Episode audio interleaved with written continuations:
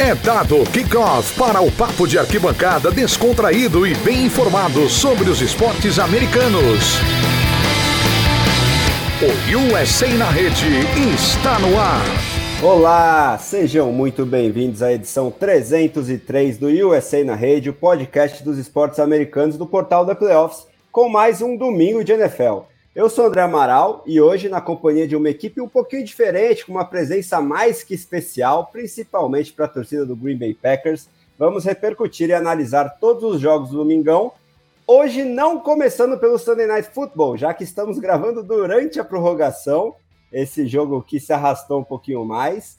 Mas para a gente não atrasar aí a, a liberação do nosso podcast, já começamos aqui, já apertamos o play durante esse overtime. Por enquanto, 20 a 20 lá em Pittsburgh, mas assim que acabar, a gente repercute o jogo também, discute essa partida. E, como sempre, vamos eleger a seleção agora da semana 6, pelo menos por enquanto, né? Porque o Monday Night Football ainda pode mudar muita coisa, como foi o caso exatamente da semana passada. Mas se for o caso, vocês vão ficar sabendo lá no Instagram e no TikTok do The Playoffs ao longo da semana. Antes de eu apresentar os meus colegas de bancada, vou deixar aqueles recados que não podem faltar. Essa edição do USA na Rede foi gravada e editada pela WP Oncast. Grave seu podcast ou qualquer material de áudio você também. Fale com o Pix e tire as suas dúvidas pelo telefone ou WhatsApp DDD 54 99620 5634 ou pelo site grupowpcom.com.br. Siga a gente no Spotify, no iTunes, no SoundCloud, no Deezer, Amazon Music ou em qualquer um dos seus agregadores de podcast favorito. Voltamos ao top 20 do Spotify entre todos os podcasts esportivos do Brasil, hein, galera? A gente está à frente de muita gente graúda, hein, como diria nosso colega Miguel.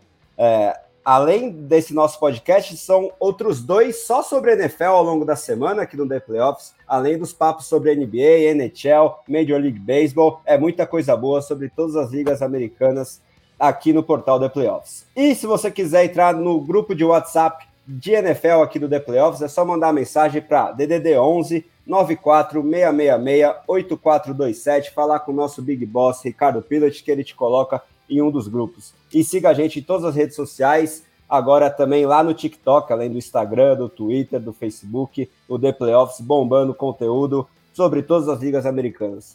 Começar então meu bom dia, boa tarde, boa noite para os nossos analistas, que, diga-se de passagem, estão vacinadíssimos sem dúvida alguma, são a favor da vacina.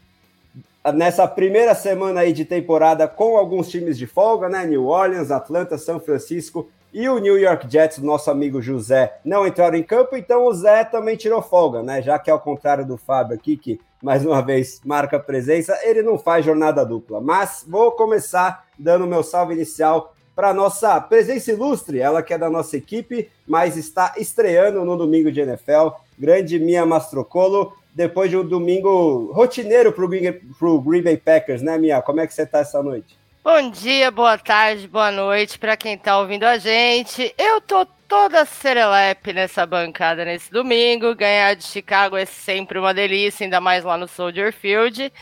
E vamos que vamos, que depois do apagão da primeira semana, tudo corre bem. É isso aí, Mia, é isso aí. Depois só rotina para o Green Bay Packers. Agora eu vou dar meu salve inicial para o meu amigo Fernando Ferreira, que já está com os Colts dele sonhando bem mais alto depois de mais uma vitória nesse domingão, né, Fê? Tudo bom? Boa noite, André. Boa noite, Fábio. Boa noite, Mia. Olá, todo mundo que está nos ouvindo. Pois é, né? É, fim de semana com vitória não tem sido muitos esse ano, mas é, é sempre bom Sempre bom poder fazer aqui um, um, domingo de NFL depois de uma vitória dos Colts, vitória bem como tem que ser sobre o Houston Texans se os Colts têm alguma pretensão. Então deu para deu pra colocar a temporada de volta nos trilhos aí depois daquela derrota decepcionante no, no Monday Night. Uma, uma boa recuperação aí. Maravilha, Fernando. E agora quero saber como é que tá meu amigo Fábio Garcia, que também venceu, né? O time dele também venceu neste domingão. Queria seu destaque inicial, Fábio. Muito boa noite, André, Mia, Fernando. É, Olha, eu poderia fazer muitos destaques, mas neste exato momento, o TJ Watt ele acaba de possivelmente vencer o jogo para Pittsburgh. É, não tem como não destacar um, um, dos melhores edges da NFL. É por isso que se paga um, uma fortuna para um jogador como esse. É porque numa, numa prorrogação, seu time devolveu a bola para o adversário e, e, ele vai lá e força um fumble no, no Dino Smith que mais uma vez teve uma partida ok, né? Não foi, não foi a causa de, de uma eventual derrota, mas mais, mais uma vez também ele sofre um, um turnover no momento chave, né? Então agora os Steelers vêm aí pro, pro chute que deve ser o chute da vitória. É, exatamente. Muito provavelmente os Steelers vão vencer esse jogo aí. Então vou aproveitar a deixa do meu amigo Fábio e vamos falar um pouquinho sobre o Sunday Night para manter a tradição do nosso podcast da repercussão da rodada de domingo. Ainda que a gente não tenha neste exato instante o resultado definitivo, muito provavelmente será 23 a 20 para Pittsburgh, né? O Big Ben acaba de, de né, matar a jogada ali para o Boswell vir para o chute da vitória. Então vou começar com o Fernando repercutindo essa partida que foi bastante old school, eu diria, né, Fê? Um jogo muito físico, decidido mais nas trincheiras do que nas big plays, e também não podemos deixar de citar a infeliz pancada forte do linebacker Darrell Taylor, né, do Seahawks, que saiu imobilizado de maca. É, fica, infelizmente, uma lembrança do Ryan Shazier, né? Um episódio um pouquinho parecido envolvendo os Steelers também. A gente torce para que não seja tão séria assim a situação do Darrell Taylor. Mas sobre esse jogo, Fernando, você concorda comigo que a gente viu essa partida um pouquinho mais old school? E se isso foi mais por mérito das defesas dos times ou mais por é, limitações físicas e ou técnicas dos quarterbacks a essa altura da carreira dos dois, aí, Dino Smith e Big Ben Roethlisberger? É, de fato, André, acho que é uma, uma partida old school, uh, acho que entra alguns fatores aí, né? Primeiro, a proposta ofensiva que os dois times trazem, né? Os Seahawks, evidentemente, limitadíssimos pela lesão do Russell Wilson, então tendo que entrar com o Dino Smith, que além da questão da habilidade, obviamente, o Dino Smith não é nem próximo do quarterback que o Russell Wilson é, mas também é, é aquela velha história, né? Você entra com backup, você tem menos tempo, menos, uh, menos repetições nos treinos para dar para ele entre os titulares. Então você não tem como desenhar um, um, um sistema ofensivo é, complicadíssimo para esse jogador utilizar. Então realmente os Seahawks, uh, e o Pete Carroll também gosta, né, de, uh, de partir para esse estilo mais old school, né? O, o Pete Carroll é um cara que gosta de saber jogo terrestre, que gosta de de abrir espaços aí, e, e num determinado momento da partida isso deu certo, né? No, no, no, terceiro quarto, principalmente, a gente viu que os Seahawks conseguiram jogar da forma que pretendiam, né? O, jogo terrestre encaixou, o Alex Collins teve um, um ótimo quarto ali, conseguiu praticamente 100 jardas em um único quarto, quase toda a produção ofensiva dele. E foi no momento que os Seahawks conseguiram voltar para a partida, né? Os Steelers uh, tiveram um primeiro tempo bem melhor, conseguiram abrir vantagem, mas aí os Seahawks conseguiram reverter essa desvantagem no segundo tempo, conseguiram buscar e levar o jogo para prorrogação. Mas realmente você tocou num ponto importante, né? Tem, tem limitações sérias aí ofensivas dos dois lados, né? E para os Steelers, acho que no primeiro tempo isso não ficou tão evidente. A gente viu o Big Ben uh, voltando, é, pegando de onde ele tinha deixado o jogo contra os Broncos, né? Então a gente viu o, o Ben Roethlisberger conseguia explorar lançamentos ali outside the numbers, conseguiu esticar o campo um pouco mais, né? Acho que mostrou que ainda tem um, pouquinho de gasolina no tanque, mas no segundo tempo a gente viu um pouquinho mais do, dos Steelers das semanas anteriores, né? O time realmente com dificuldade para mover a bola. O Big Ben sofreu um fumble meio bizarro ali, tentando um tuck, e acabou soltando a bola por conta própria. Então, a gente viu os Steelers revertendo um pouco nesse segundo tempo, e foi o que permitiu, em parte, que os Seahawks voltassem para a partida, né? Mas como, como o Fábio já destacado na introdução, uma, uma atuação de gala do TJ Watt hoje, acho que foi um dos grandes, um dos grandes responsáveis aí por, por garantir essa vitória do, dos Steelers, não só com essa jogada clutch aí no, no final da prorrogação, mas também teve, teve diversos, é, diversas vezes ele conseguindo vencer a batalha ali na, na, linha de scrimmage, conseguindo desviar passes, constantemente uh, complicando a vida do, do Dino Smith, então uh, méritos também muito da, da, defesa dos Steelers que realmente conseguiu uh, limitar esse ataque do Seahawks, que já teria problema sem Russell Wilson, e conseguindo deixar a produção ofensiva do, de Seattle ainda, ainda mais limitada. Realmente, né? Agora, queria saber da minha se esses desfalques do Seahawks foram determinantes para o resultado. Acho que não tem muita dúvida, né? De que com e sem Russell Wilson é um time bem diferente. Eles também entraram em campo sem o Chris Carson e agora acho que ficam bastante para trás nessa NFC Oeste, né, Mia? Ainda mais com Arizona e Los Angeles Rams muito bem na liga até agora, né? A gente tem aí uma, uma divisão que é muito embaçada, então a coisa realmente complica. A gente não tem como falar que, que o Russell Wilson dentro de campo e o Russell Wilson fora de campo é o mesmo time, são times completamente diferentes, que jogam de maneiras diferentes. O, o Jenny Smith não está acostumado a não ter o L, que nem infelizmente o Russell Wilson tá. e o Russell Wilson consegue escapar disso, além de ser um quarterback infinitamente superior que ele. Então a gente já vê aí uma, uma grande diferença é, no, nos dois times com e sem, e a coisa se enrola para eles dentro da divisão. Seattle é um time embaçado, a gente viu na reta final do jogo uh, o time resolveu acordar no segundo tempo, a defesa apareceu, a gente nem sabe de onde vem essa defesa de vez em quando, ela aparece do nada e, e dá uma complicada no jogo. E é o que a gente está vendo de Seattle por enquanto, e até o Russell Wilson voltar. A gente vê aí algumas falhas que, que dão uma doída no coração, mas é o que a gente tem com o Geno Smith, né? Exatamente, né? Agora queria saber do Fábio as impressões dele sobre essa partida e como ele é o principal responsável pela nossa seleção da rodada e a gente não tinha fechado definitivamente, começou a gravar durante a prorrogação. Já te pergunto se o TJ Watt cava uma vaguinha ou se os nossos Eds, né, linebackers atuais aí da seleção vão, vão seguir nos lugares dele. Mas fala tudo o que você viu sobre esse jogo pra gente, Fábio. Então, eu acho que tem algumas coisas bem interessantes pra gente, pra gente trazer para essa é, esse debate aqui dessa, dessa partida, né? A gente vê uma, uma linha ofensiva do, dos Steelers funcionando um pouco melhor né, nas, últimas duas, nas últimas duas semanas.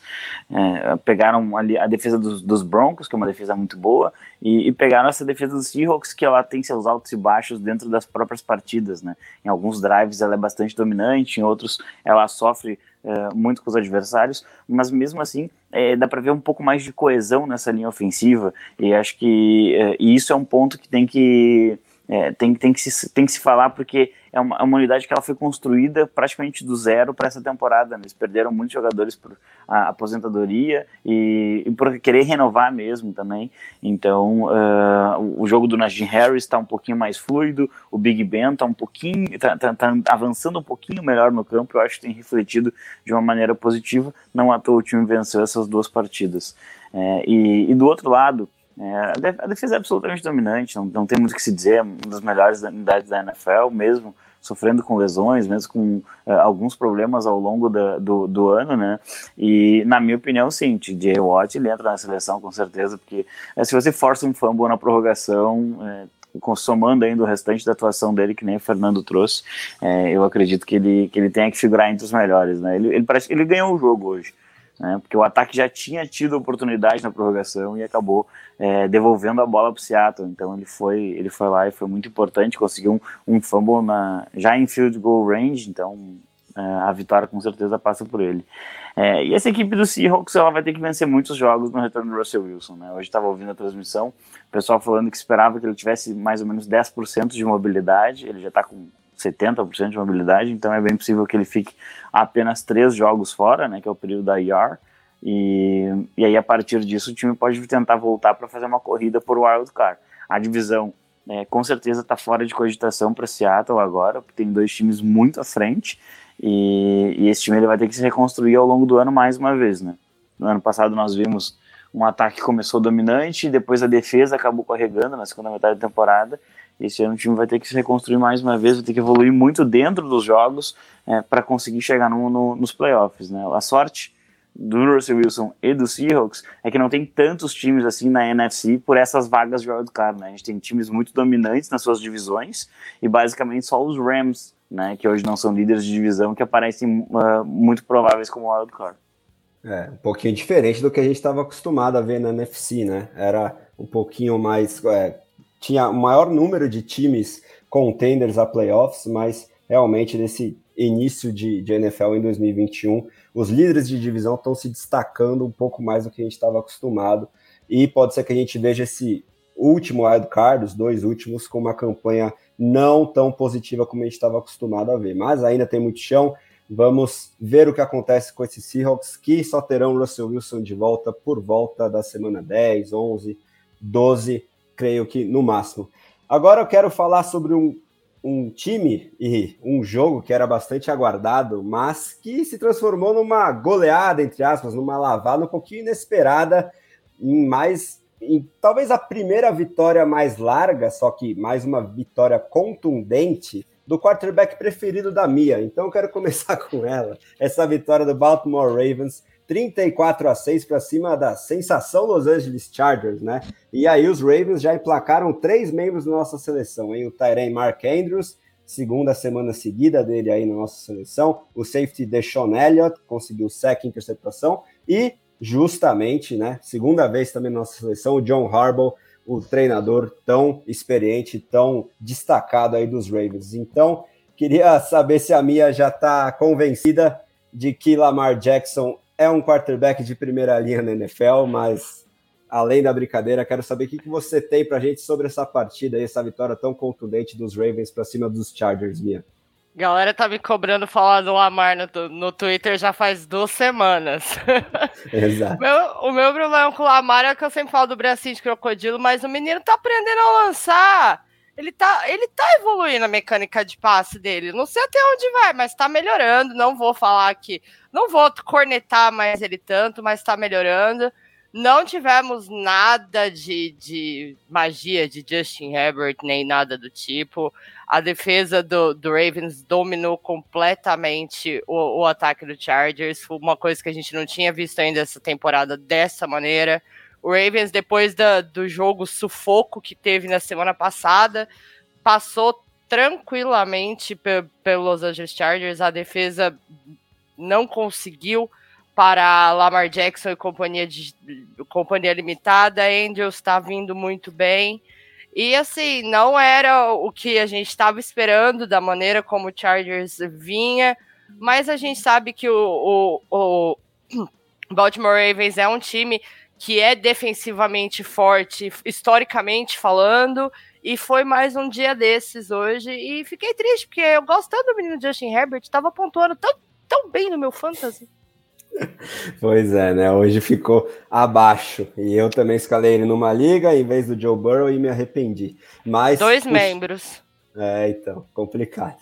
Puxando o gancho que a, que a Mia deixou, Fabio, queria saber se hoje, nessa vitória, finalmente para um placar mais largo desses Ravens, que tem uma campanha positiva, a gente voltou a ver o, os Ravens que a gente estava um pouquinho mais acostumado, né? Uma atuação defensiva, acho que bem melhor do que nas últimas partidas, e o jogo corrido voltando a funcionar, né? A gente estava vendo o Lamar soltando o braço, um, jogo histórico como passador dele no último Monday Night é, contra os Colts, mas dessa vez a gente viu um Baltimore mais é, nas trincheiras, como a gente está acostumado, né? Mas o que, que você viu sobre esse jogo para a gente, Fábio? É, eu acho que você traz um, um ponto bem interessante aí né, na, na, questão de desenvolvimento do jogo em si. Né? Acho que na última semana, inclusive, eu cheguei a comentar, né?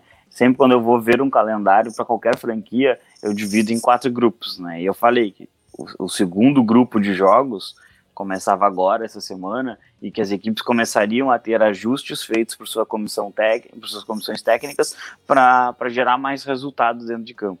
É, e aí, obviamente, equipes como o Baltimore Ravens são privilegiadas. Por quê? Porque tem, na minha opinião, o melhor head coach da NFL hoje é o John Harbaugh. E, e ele simplesmente ele conseguiu reconstruir. Ele reconstruiu uma linha ofensiva que perdeu membros, um backfield inteiro, ele perdeu os três running backs antes da uhum. temporada. É, ele perdeu o, a escolha de primeira rodada dos Ravens, né, o, o, o, Bateman, que fez a estreia hoje, então perdeu por algumas semanas. E Marcus Peters, LJ Ford, então, assim, são muitos titulares aí que, que o Harbaugh perdeu e ele conseguiu fazer os seus ajustes.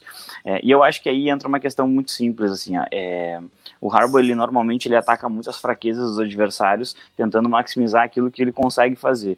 Esse ano, os, os Ravens são mais equilibrados, é, ou seja, eles conseguem trocar passes que nem fizeram com os Colts e ganhar uma partida, assim como eles conseguem é, abusar do jogo terrestre, que é o DNA mais da equipe. E eu acho que na partida de hoje, a ideia de trincheiras, ela foi a base justamente porque os Chargers apresentam problemas de trincheiras. Por mais que o time esteja 4-2, Justin Herbert esteja jogando muito bem, a gente esteja batendo muita palma porque o uh, Brandon Staley vem fazendo, ela é uma equipe que apresenta um pouco de problemas de trincheiras, né? É uma das piores defesas contra a corrida. Então o Harbour vai, vai focar nisso, até porque é a, é a parte mais fácil para os Ravens.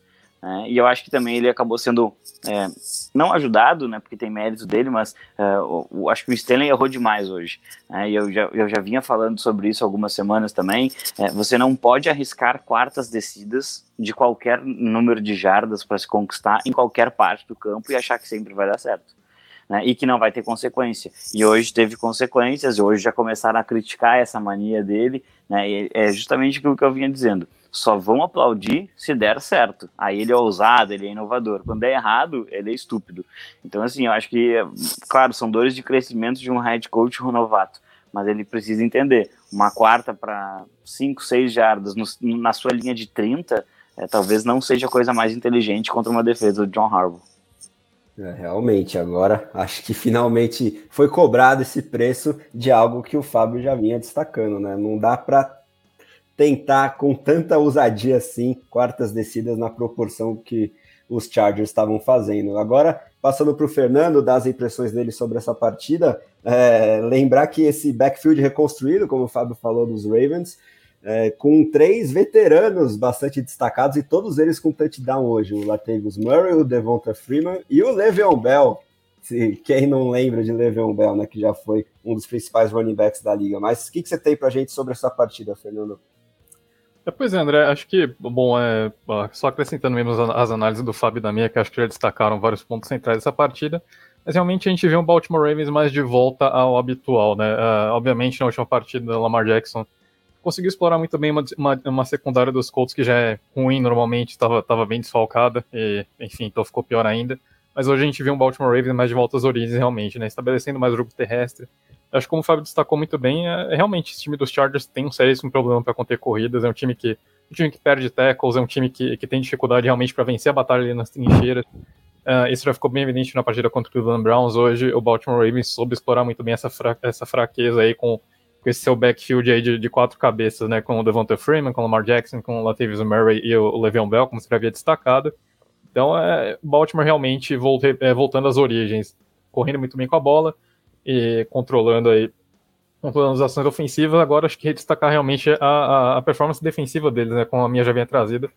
Nenhum time conseguiu fazer com, com os Chargers o que os Ravens fizeram hoje, né? O Justin Herbert basicamente não conseguiu lançar a bola, ele teve uma média de, de cinco jardas por tentativa, a gente constantemente via os, os Ravens conseguindo aplicar pressão no Justin Herbert, né? E tudo bem, foram só dois sacks, mas constantemente o, o Herbert estava incomodado ali dentro do pocket, e quando ele conseguia tempo, ele não tinha alvos para lançar, porque a secundária dos Ravens estava com uma cobertura muito, uh, muito bem executada e muito fechadinha. Então, o, o Herbert basicamente não teve como alongar o campo como ele costuma tentar, né? O passo mais longo que ele completou foi um de 26 jardas na partida, né? Foi, foi um dia bem atípico aí para um ataque extremamente explosivo. Acho que como o Fábio destacou realmente a questão das quartas descidas, acho que hoje o Braden Staley exagerou um pouco. E realmente você tentar uma, uma uma quarta descida no próprio território com o jogo ainda em aberto não é a melhor forma, né? Tudo bem. Os Chargers tomaram só um field goal, é verdade, mas é, é realmente uma é, é, é, o tipo de decisão estúpida. Né? A gente viu o Dallas Cowboys tomando uma decisão semelhante ali contra, contra os Patriots, que acho que a gente vai falar mais adiante, mas realmente chamar uma quarta descida no próprio território nesse momento do jogo não é o ideal. Mas aí o Mike. McCarthy feelings, né, bicho? a minha conhece bem. Eu, esse rolê aí não me pega, não. Esse aí eu conheço, esse aí eu conheço. Uh, daqui a pouco a gente chega nesse assunto, mas. Mas é... só, só, destacar também, André, claro, que vai lembrar que o Mike Williams jogou essa partida um pouco lesionado, né? Ele era, ele era a dúvida basicamente até quase o momento da partida, né? Tem, é...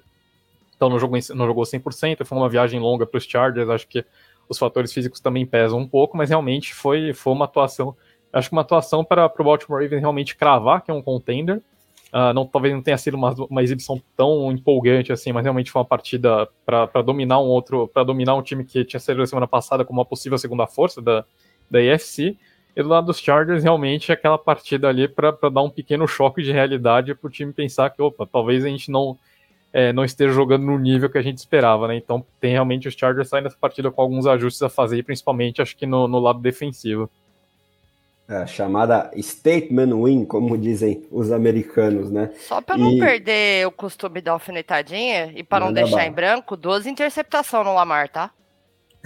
E a, a, primeira foi bem feia, que ele deu um passe foi... na mão do Kaiser White ali. Exato, você pegou aonde eu ia falar, ele confundiu até a cor do coleguinha.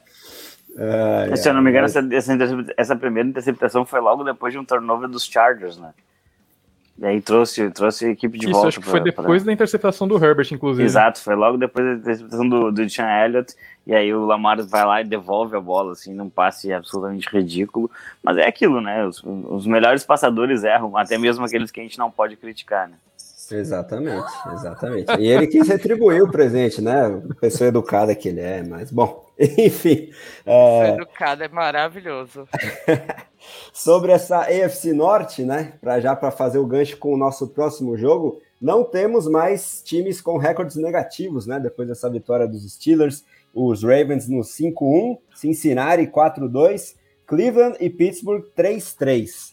E aí, aproveitando para falar sobre o único time dessa divisão que perdeu nesse domingo e perdeu de forma contundente também. É, para o melhor time da NFC, pelo menos em termos de retrospecto, o ainda invicto Arizona Cardinals viajou para Ohio e fez 37 a 14 contra os Browns, emplacando um jogador de cada lado da bola na nossa seleção. Quarterback Kyler Murray, que lançou aí quatro touchdowns, nenhuma interceptação, 229 jardas, e o linebacker Jordan Hicks com dois sacks.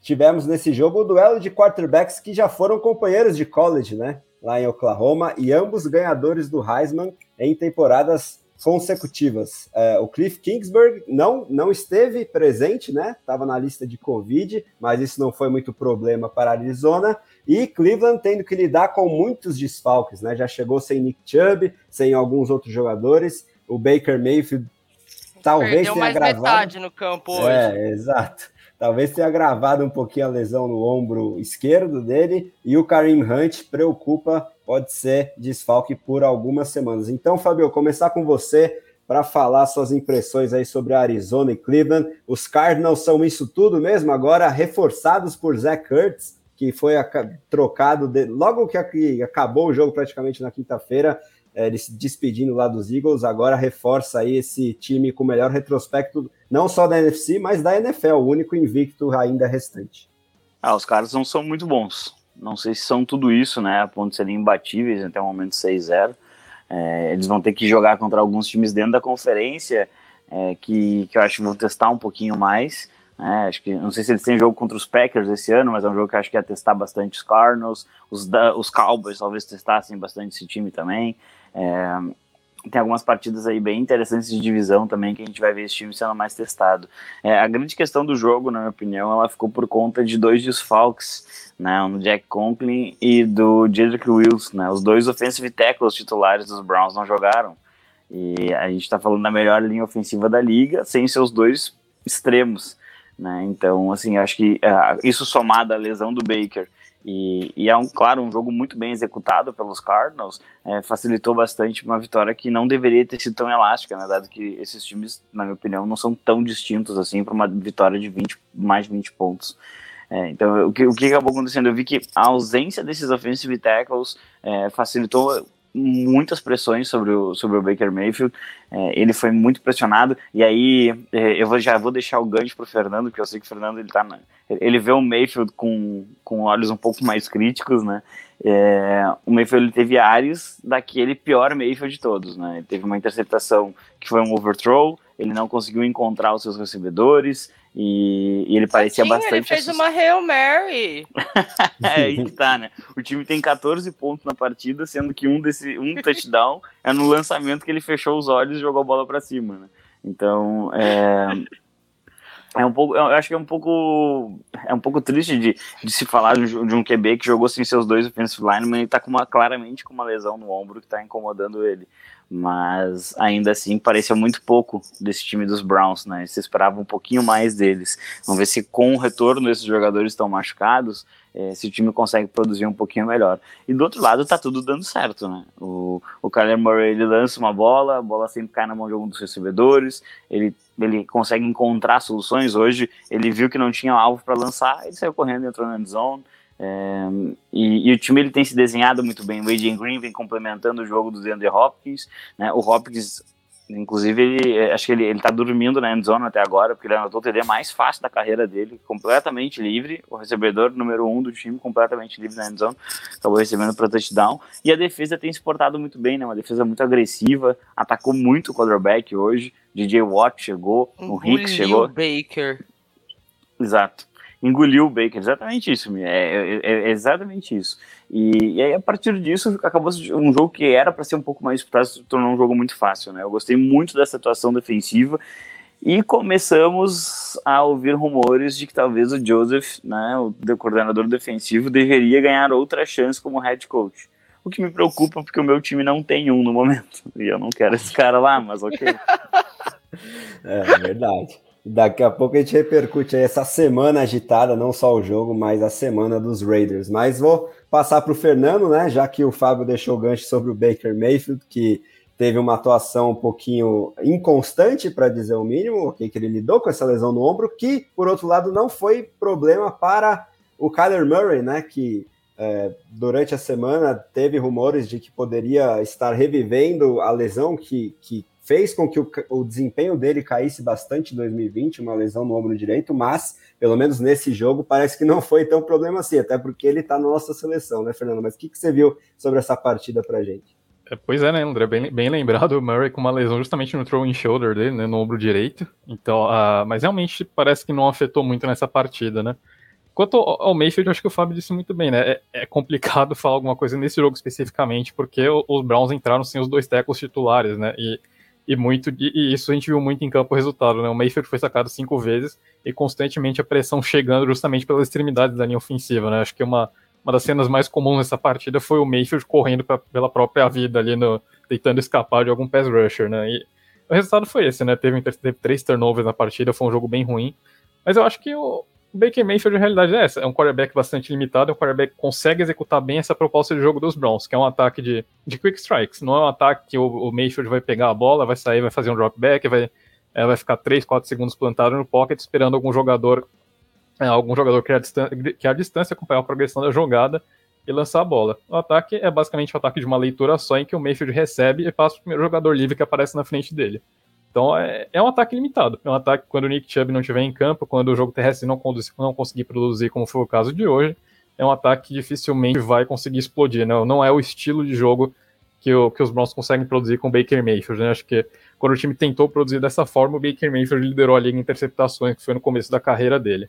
Então é, é, a realidade dos Browns é essa: é um time que precisa correr com a bola. E é um time que tem, uma, tem sim limitações na posição de quarterback. Não acho que o, o Mayfield seja. É, eu acho que o, do teto do Baker Mayfield é ser o quarterback mais medíocre da liga. Se é ali aquela linha de corte absoluta em que você tem um titular, um titular decente e um franchise quarterback. O Mayfield é a nota de corte ali. Acho que se o quarterback for melhor que o Baker Mayfield, você potencialmente tem um, um franchise quarterback em mão. Se ele ficar abaixo disso, ele não tem condições sequer de ser titular da liga, né? Mas eu acho que é, é, isso, a realidade dos Browns é essa. É ter um quarterback limitado e quando, quando o Nick Chubb não estiver em campo e quando a linha, linha ofensiva estiver desfalcada, uh, os Browns não vão conseguir produzir muito mais do que isso, né? É, o Mayfield já gravou a lesão no ombro esquerdo ainda, né? No momento do jogo, ele chegou até a sair. O Casey Keenum assumiu brevemente o ataque. Depois da partida, o Mayfield falou que ele acredita que, que obviamente incomoda, mas ele acha que ainda dá, dá para seguir jogando com essa lesão, até porque é no, é no ombro esquerdo e não no direito. Mas realmente, né? Os Browns é, caindo aos pedaços depois dessa partida e preocupa bastante para a sequência. E os Cardinals, realmente, como o Fábio disse, tudo dando certo para a equipe, né? Hoje eu acho que o, o Daniel Hopkins aparecer livre na endzone explica um pouco, porque esse time tem, tem muitos alvos para lançar a bola, né? O, o Murray distribuiu a bola para cinco jogadores diferentes que tiveram no mínimo quatro targets, né? E, e, todos eles completaram no mínimo três recepções, então é um ataque que fica difícil, né? Tudo bem, você vai dobrar a marcação no DeAndre Hopkins, você vai colocar seu cornerback número um do DeAndre Hopkins e você vai deixar geralmente o AJ Green, o Christian Kirk, o Rondale Moore livres ali para receberem. Então é um ataque que é difícil de conter, né? A gente coloca o Zach Ertz nessa equação, entrando no, no lugar do, do Max Williams, Nossa. que se lesionou é mais um alvo importante aí pro, pro Kyler Murray, né? Então, é um time que distribui muito bem a bola, tem muitos alvos, eu acho que a gente está vendo esse ataque dos Cardinals enfim, dar aquele passo adiante que a gente estava esperando, né? E, e, mesmo sem o Cliff Kingsbury, ou, ou até mesmo por causa da ausência do Cliff Kingsbury, o ataque funcionou muito bem hoje, né? A gente não, o Kingsbury sempre recebe sua, sua dose de, de críticas ali, mas hoje, realmente, apesar da ausência do head coach, o ataque dos Cardinals continua operando em altíssimo nível, né? Então, realmente, a gente está vendo uma equipe dar aquele próximo nível, eh, dar aquele próximo passo ali para o próximo nível. Beleza, Fernando. Queria André. saber se a minha.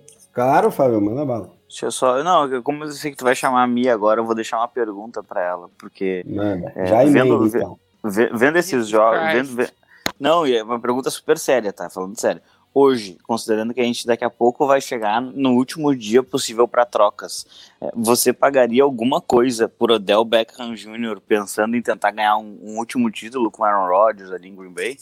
Não, obrigado. Desnecessário o OBJ lá em Green Bay? Não, né? gente, vamos lá, vamos lá. Não é desnecessário, não é questão de, ah, desnecessário o OBJ em, em Green Bay. O OBJ é um cara que ele não tá parando saudável, ele não é mais o mesmo cara que a gente via fazer as recepções que ele fazia lá no New York Giants. Ele é um cara que a gente sabe que dá treta em vestiário, que enche o saco. Então, assim, não, muito obrigado, não quero. Então, é, vou acabar, eu acabo passando ele. Mas assim, a gente viu, inclusive, no jogo de hoje, que ele teve problemas da, com. Ele sentiu em, em, um determinado momento do jogo, saiu para ser atendido, etc. Então o OBJ não é aquele alvo que você pode confiar, que você pode confiar totalmente. E isso embaça essa altura do campeonato, né?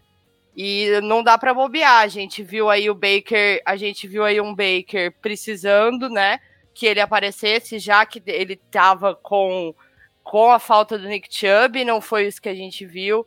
Baker foi caçado pelo J.J. Watt, inclusive quando ele sentiu a pancada no ombro, foi o J.J. que tinha pego ele. Então foi uma tarde muito complicada para o Browns, enquanto do outro lado a gente tem o DeAndre, o DeAndre Hopkins brincando em campo, fazendo aquelas recepções que fazem parecer que tudo isso é fácil, e tudo dando certo para o lado do Cardinals. A defesa tá, tá bem, Uh, o, o, ataque tá muito bem, Kyler Murray muito bem em campo. Então, assim, deu tudo errado pro Browns, ao mesmo tempo que deu tudo certo pro Cardinals. É, exatamente. E lembrando, né, como você trouxe, o OBJ mais um, é, no mínimo baleado aí nesse elenco dos Browns, que vem sofrendo muito com lesões. E para melhorar ou piorar, dependendo do ponto de vista, os Browns já entram em campo na quinta-feira contra semana os curta. Broncos, é, com semana curta. Então, complicadíssima a situação para os Browns, numa divisão que, como a gente já falou, está muito equilibrada, né? E Mas... André, Inclusive, mais hoje durante a tarde, hoje durante hum. a tarde, o Hunt tinha um determinado número de snaps, assim, você vai, você tem esse tanto para jogar e acabou. E foi exatamente o que aconteceu durante a tarde. Olha só. Fala, Fernando. Não, só acrescentando, André, aliás, o próprio Hunt entra nessa lista de lesões, né? Que provavelmente claro. não tem grande chance de não jogar na quinta-feira, eu acho, né? Sim, eu acho que vai ser uma, uma ausência até por algumas semanas. Tinha até o temor de que fosse é, tendão de Aquiles, mas não foi o caso. Acho que é panturrilha, mas algumas semanas de ausência parecem quase certas. Bom, passar agora para vitória é, rotineira aí do Green Bay Packers da Mia, que emplacou o inside defensive lineman da nossa seleção, Kenny Clark, com dois sacks para cima do Justin Fields. Essa vitória dos Packers por 24 a 14 lá no Soldier Field, né? Então, queria perguntar para Mia que, como o próprio disse, né, Aaron Rodgers, ao correr para o seu touchdown terrestre aí, ele continua sendo o dono do Soldier Field, da torcida dos Bears, da bagaça toda, até consta como dono do Chicago Bears lá na Wikipedia. Eu fiquei sabendo que foi obra sua isso, Mia. É, é isso mesmo? Calúnia e difamação, um absurdo isso. Não fui eu, mas poderia claramente ter sido algo feito por mim. Deixando bem claro. Kenny Clark, pelo amor de Deus, que homem maravilhoso. Uh, ganhar do Chicago Bears realmente virou rotina nos últimos tempos. Matt LaFleur nunca perdeu para o time de Chicago. Inclusive, a última vez que os Packers perderam para Chicago, eu estava no Soldier Field. Deixando claro que não foi culpa minha. Será? Antes, antes que.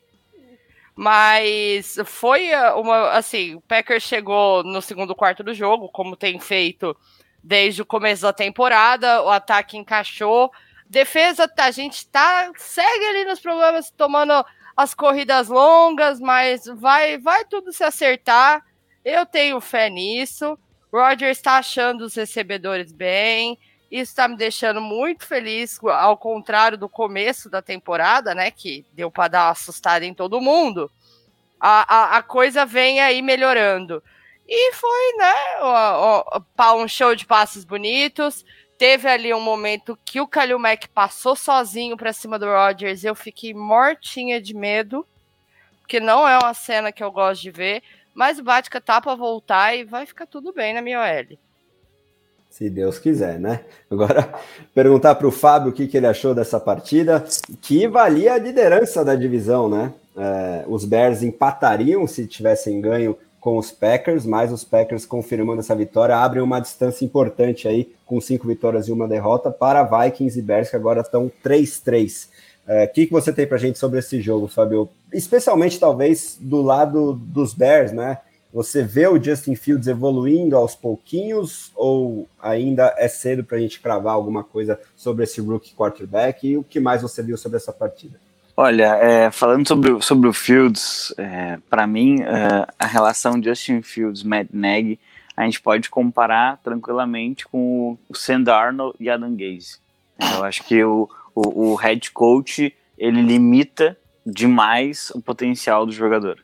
Né? São chamadas erradas, é um playbook que não, não, ele não desenvolve o campo, é, e, e, isso acaba trazendo uh, muita dificuldade, até uma dificuldade extra, assim. Claro, né, os Bears estão sem. É, não tem Moelle muito forte, mas estão sem Montgomery, que, que é o principal jogador que vinha movendo o ataque, mas mesmo assim. Já deveria ter conseguido explorar melhor o Allen Robinson, que é um dos melhores recebedores da NFL, e ele simplesmente ele não consegue produzir com consistência é, e, e, aí, a partir disso, a gente vê o Justin Fields em várias situações extremamente desconfortáveis. É, então, assim, eu acho que ele é extremamente exposto pela forma como esse playbook ele é feito. É, até lembra um pouco o que está acontecendo com o Tua lá em Miami. A impressão é de que uh, eles é, simplesmente eles não, não dão uma liberdade para que o jogador consiga se desenvolver e desenvolver o próprio campo. E isso eu acho um grande problema. Então eu não sei, assim, a, a tendência é que no final da temporada o Nagy vá embora de, de Chicago e se monte é, uma franquia praticamente nova, né? Com um general manager novo e um head coach novo. E aí, a partir disso vai ter que ser um head coach que consiga maximizar, né? A gente viu o Justin Fields fazendo coisas maravilhosas lá em Ohio State e, e a impressão é que ele não tem a oportunidade de fazer essas coisas é, pelo Chicago Bears. Né? Hoje, inclusive, o Allen Robinson ele fez uma rota post que era para ter sido um touchdown, é, mas aí a OL vaza, ele é pressionado, ele não tem como lançar essa bola. Quando ele planta os pés, já está chegando outro jogador dos Packers. É, e aí é, é uma questão assim, de que os, os, os Bears eles não conseguem executar nada com consistência no ataque. É, e isso é, é, bastante preocupante, especialmente quando você tem um, um, um rookie quarterback que deveria assumir o time e dar uma nova cara para essa franquia e para essa divisão, né? O Fields, em tese, deveria trazer um pouco mais de equilíbrio para esse confronto aí que os Packers vencem uh, ano sim, ano também. Então é, é, um pouco decepcionante, na verdade, o que, o que a gente vê lá em Chicago. E agora o time vai é, vai ter que tentar acumular mais algumas vitórias, né? Como eu falei ali no início, vale para vale Seahawks, claro que vai, vai valer para os Bears também, né? Então, um, existe um, um, um, espaço muito grande para chegar na corrida de wild card. Hoje a gente tem Dallas, a gente tem Green Bay, que são campeões de divisão, basicamente, né? Na sua, são os grandes favoritos. Tampa Bay na sua, e, e tem a NFC West, né? Com Arizona e Rams. Então tem duas vagas basicamente aí para os times que estão 3-3, os times que estão até com duas vitórias de repente. Os Bears vão ter que se abraçar nisso para tentar uh, chegar numa pós-temporada, mas para isso precisa desenvolver bem melhor o ataque. Realmente. Então eu queria saber do Fernando se ele concorda que o Fields já merece tirar as rodinhas da bicicleta, entre aspas, né? Acho que o Neg está limitando até demais um pouquinho esse playbook. E se você acha que depois da, da estreia um pouquinho surpreendente, para dizer o mínimo, né? Aquela lavada para os Saints. Os Packers engrenaram desde então e já voltam a mais uma vez figurar entre os principais candidatos ao título da NFL é, depois de seis semanas, Fernando. É, vendo esse jogo, fiquei muito com a impressão do Fábio também. Realmente, a, a chamada de jogadas ofensivas do, dos Bears realmente preocupa bastante, né? É, é, um ataque que realmente não, não, não tem o mínimo de coesão e parece não ter pé nem cabeça, né? Uh, eu não, Gente, não tá maravilhoso eu... assim. não sei o que, vocês estão reclamando, tá maravilhoso. Matt Neg pode ficar para sempre ali. Realmente não, não dá para entender qual é o plano de jogo do, dos Bears, né? Realmente o ataque parece não que só um sabe jogar a bola, dar um field ali, mas ao mesmo tempo você é, você não desenha rotas que, que, que facilitam o trabalho do, do Justin Fields. O Justin Fields constantemente tem que ficar com a bola nas mãos e, e, aí ele espera algum recebedor ficar livre, isso não acontece, a linha ofensiva não consegue ganhar tempo para ele, ele acaba sendo pressionado. É, o próprio Fields também precisa melhorar um pouco as leituras e acelerar um pouco o trabalho de leitura de jogo dele, uh, isso acho que só vem com o tempo realmente, e precisaria de uma OL boa também para ajudá-lo nesse trabalho, né? Então, se você não tem uma de qualidade para ganhar tempo pro seu quarterback, normalmente você precisa trabalhar a bola um pouquinho mais em, em passos um pouquinho mais curtos e de repente e, e, e aos poucos abrindo espaço para o Justin Fields alongar o campo.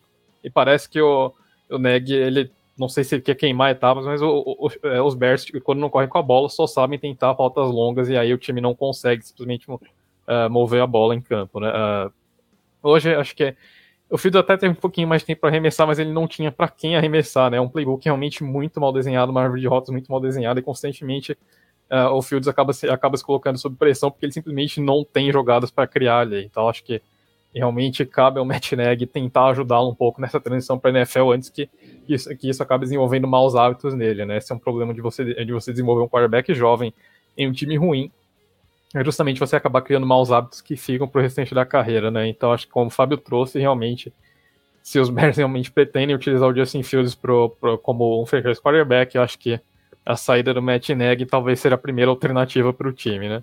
Quanto aos Packers, realmente, é, o time engrenou. Não tem muito mais o que falar, né? Não foi. Talvez não tenha sido a vitória mais bonita da temporada, mas os Packers, em momento algum, foram ameaçados pelos Bears, né? Foi um domínio completo ali do primeiro ao último minuto.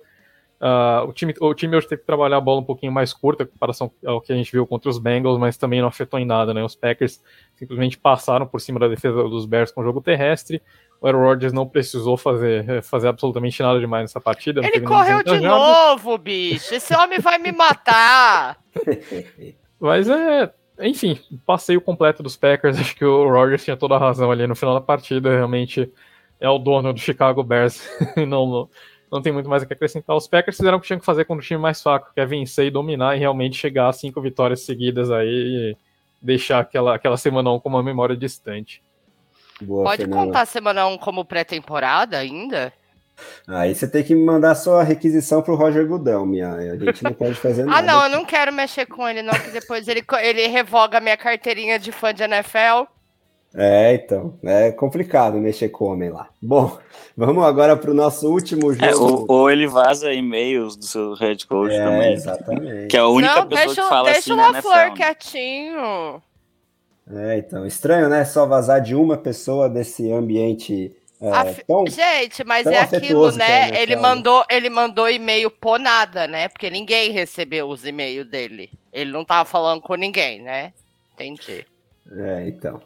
Exatamente. Me falou e falou muita besteira. Mas enfim, daqui a pouco a gente chega nesse assunto. Antes, vamos falar sobre talvez o jogo mais legal do domingo em termos de, de entretenimento. Se você não era um dos torcedores, torcedor de um dos dois times, eu acredito, porque esses ficaram com o coração na mão por mais de uma vez. A vitória na prorrogação do Dallas Cowboys lá, no, lá em Foxborough contra o New England Patriots, 35 a 29, com dois jogadores na nossa, na nossa seleção. O wide receiver CeeDee Lamb, né, responsável por cravar aí é, a lâmina no coração dos torcedores dos Patriots, com dois touchdowns, 149 jardas, nove recepções. E o Trevon Diggs, novamente, né, cornerback é, jovem aí de Dallas, com aquela pick six, mas foi personagem também do lado negativo, né? Ele tomou é, uma falha de cobertura no touchdown do Kendrick Bourne, que foi determinante para que o jogo fosse para a prorrogação.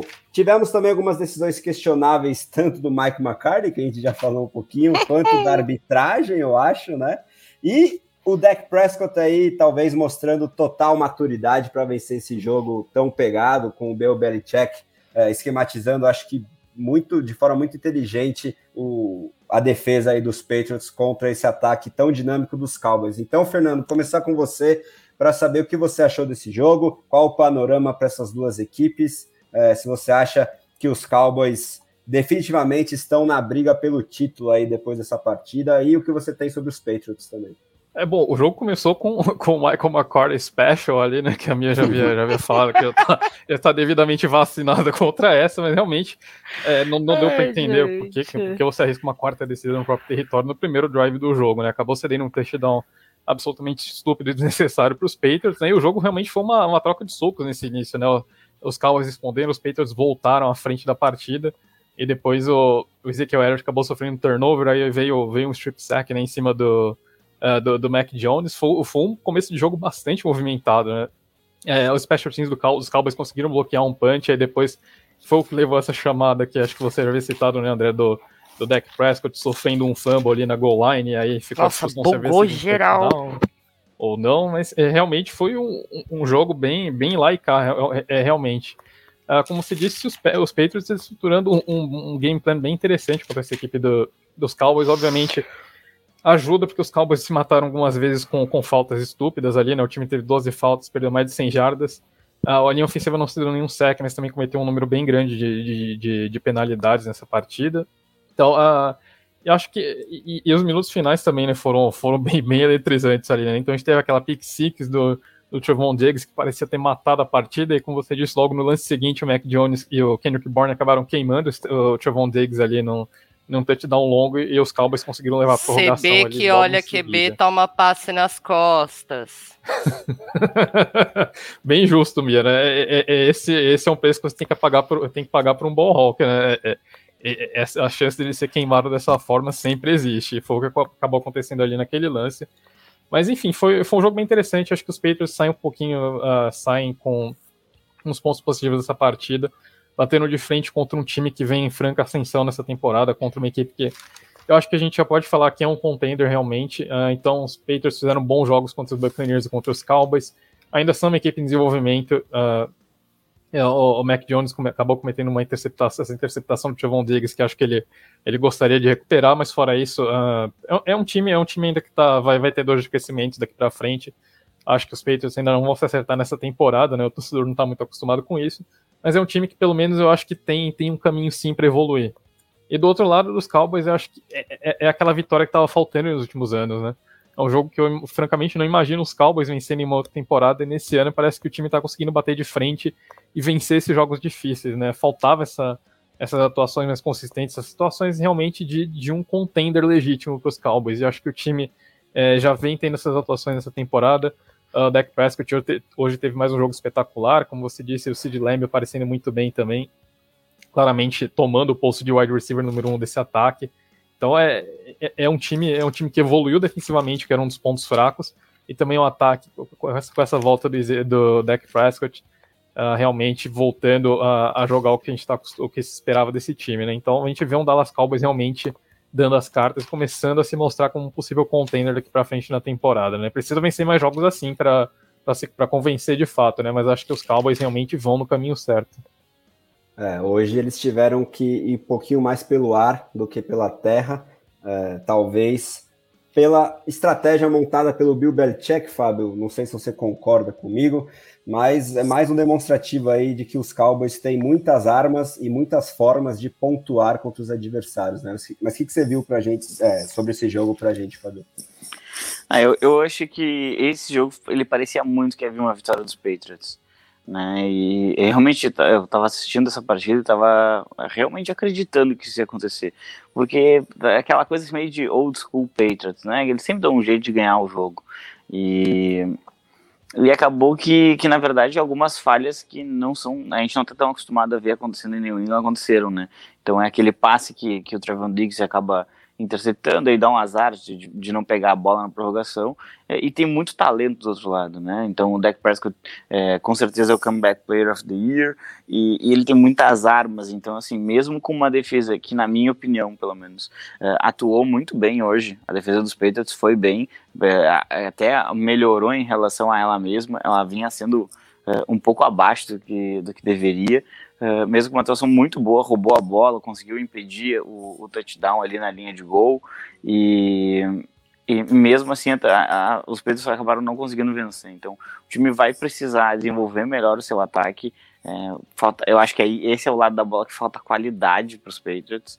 Né? Então a gente vê drops de Nelson Aguilar, que é uma coisa que a gente já sabe que acontece desde que ele entrou na NFL. E é, e, e, os Patriots simplesmente eles começam a afundar, até mesmo na própria divisão, né? O time tá, acho que 2-4, né? Incrivelmente é vice-líder nessa divisão com isso, mas acaba afundando qualquer expectativa de, de repente, brigar de verdade por uma pós-temporada. Né? A gente tem que lembrar que a EFC ela é um pouco mais competitiva, pelo menos ela aparenta ser um pouco mais competitiva, um pouco mais difícil chegar numa pós-temporada esse ano. Então, é, os Patriots eles vão precisar reagir muito rápido. E ofensivamente, é difícil de ver essa reação, da onde que vai surgir, quem é o jogador que vai conduzir isso. O Mac Jones você não pode esperar que faça isso, ele é o calouro, Ele teve alguns lances muito interessantes, sim, mas ele tem alguns passes bizarros também, e é normal que tenha.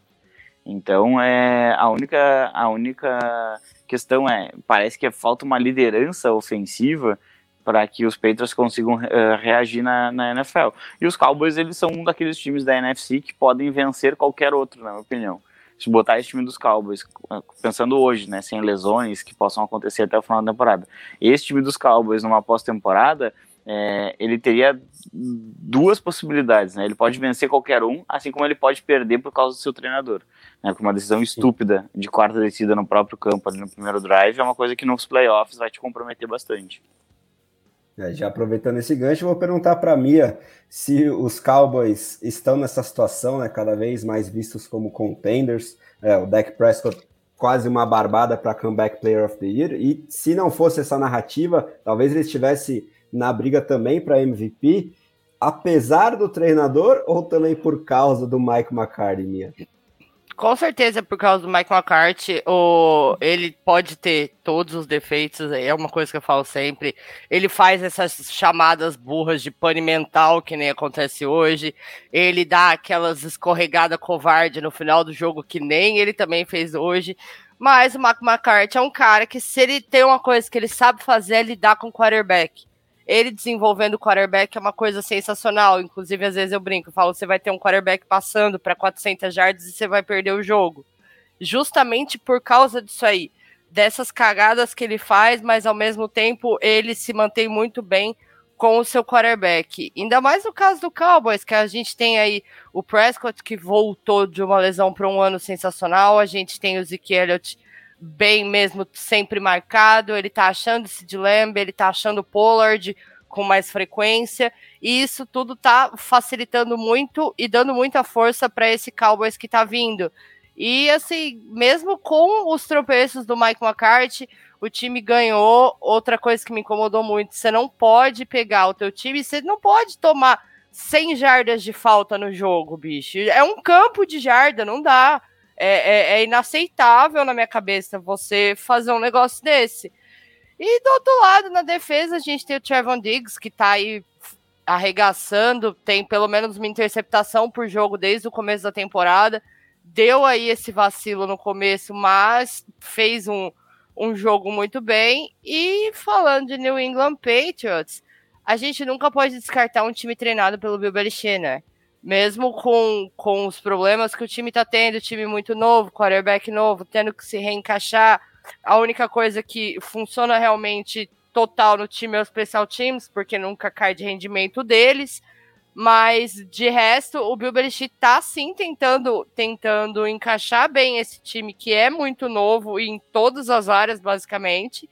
E ele tá conseguindo fazer o que ele sabe de melhor. Ele tá dando trabalho para times muito difíceis, deu trabalho pro Tampa, Hoje quase ganhou do Cowboys, se não fosse ali naquela enrolação e loucura do final de jogo. E tamo aí, o New England Patriots está se remontando e vai ser um time que mais para frente vai dar trabalho. Esse ano ainda? Provavelmente não. Muito difícil porque a gente não tem nem de onde tirar jogadores para dar trabalho. Mas é um time que está se formando, que está se encaixando. Maravilha, Mia. É, agora que finalizamos os principais jogos do Domingão, Vamos para nossa rodada um pouquinho mais é, relâmpago aqui. Um, um dos jogos faltantes para cada analista. Começando com o Fernando falar sobre a vitória da equipe dele, né? Indianapolis Colts em casa contra o, a ruína do Houston Texans, que depois daquela estreia surpreendente com vitória também só perdeu 31 a 3 para os Colts, que emplacaram o Jonathan Taylor como running back 1 da nossa seleção, 145 jardas terrestres, dois touchdowns, depois de algumas cornetas que a gente recebeu, principalmente lá no TikTok, dele não ter figurado na seleção da semana 5, ele está justamente agora na seleção da semana 6. Mas fala pra gente o que você viu sobre essa partida, Fernando. Aquela narrativa do T.Y. Hilton, não, né? T.Y. Houston é realmente verdadeira? Ele estreou esse ano já com uma boa partida e o Carson Wentz está cada vez melhor, Fernando? Pois é, André. Bom, vou começar a falar sobre os Texans primeiro, porque infelizmente não tem muito o que comentar para o nosso rival de divisão.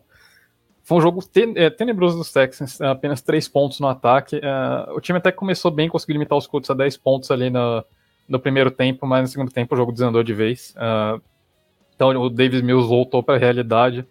Em ofensiva do Texas não consegue, não consegue oferecer o mínimo de proteção para o Davis Mills, ele constantemente está é, sob pressão, apesar que a, a, primeira interceptação foi 100% na conta dele, que ele telegrafou um passe ali na, na mão do.